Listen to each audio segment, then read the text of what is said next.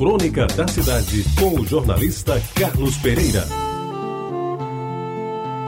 Amigos ouvintes da Tabajara, nos tempos de hoje em que cruzamos com dezenas e até centenas de motocicletas pelas ruas e avenidas da cidade e nas estradas por todo o estado, com pilotos cada vez mais despreparados para o ofício de dirigir as máquinas, aproveito este dia para lhes contar em resumo como foi a minha convivência com desses veículos em tempos idos. A minha lambreta me serviu e muito, como transporte para o trabalho, para o estudo, para a igreja e para o lazer, inclusive para o prazer. Vou tentar aqui relembrar algumas passagens que vivi e ainda guardo na memória, durante o tempo em que usei a simpática e econômica máquina presente na minha vida durante mais ou menos seis anos. Como eu já lhes contei em outra crônica, entre a bicicleta Philips pneu balão que me transportou durante todo o curso ginasial do liceu e a lambreta comprada à prestação, se passaram quatro anos. Três do curso científico e um de preparação para vestibular de engenharia. Esses quatro anos andei a pé e de ônibus. Os bondes já tinham abandonado a cidade. Aprender a pilotar a máquina italiana até que não foi difícil sobretudo por quem durante muito tempo se equilibrou em cima de uma bicicleta sem levar quedas desastrosas. Normalmente tem mais facilidade de domar um motor de duas rodas. E assim foi comigo. Lembro bem do primeiro acidente em que fui envolvido, sem nenhuma culpa, diga-se de passagem. Descia tranquilamente a Guedes Pereira em frente ao edifício do IPAS. Na época, um dos poucos, se não o único prédio alto da cidade. Quando o pedestre atravessou na minha frente olhando para o alto como a contemplar aquela construção, tida como arranha-céu, imagine, o edifício do Ipaz era arranha-céu. Ele não deu conta da lambreta que descia a ladeira.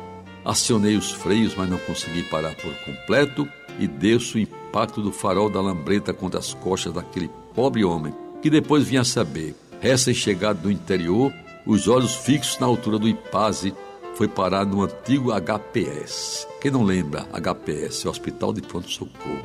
Ferido, mas sem gravidade, enquanto eu fui ao chão, amarguei por algum tempo os braços marcados por feridas que me atormentaram. Outra passagem que eu lembro foi o desaparecimento da minha querida Lambreta. Tendo ido a uma festa no Clube Astreia e deixado a máquina no estacionamento, qual não foi a minha surpresa, desagradável surpresa, ao procurá-la, ao sair e não encontrá-la? Foi uma noite de aperreio, uma busca incessante sem sucesso. Botei anúncio no rádio, pedi a amigos que trabalhavam comigo no jornal para noticiar o furto e depois de dois dias a lambreta foi encontrada no alto da encosta do Cabo Branco, inteirinha, sem nenhum dano. Certamente uma alma generosa a utilizou para dar carona a alguém que estava a pé, depois de perder o último ônibus após a festa do Astréia. E devem ter resolvido terminar a noite se confraternizando no alto do Cabo Branco, para terminar numa passagem que já contei numa crônica.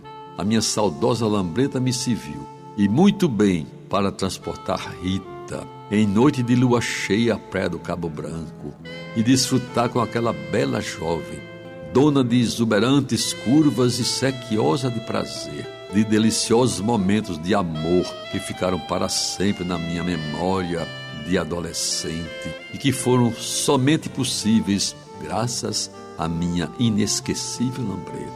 Pois é, meus amigos, meus ouvintes.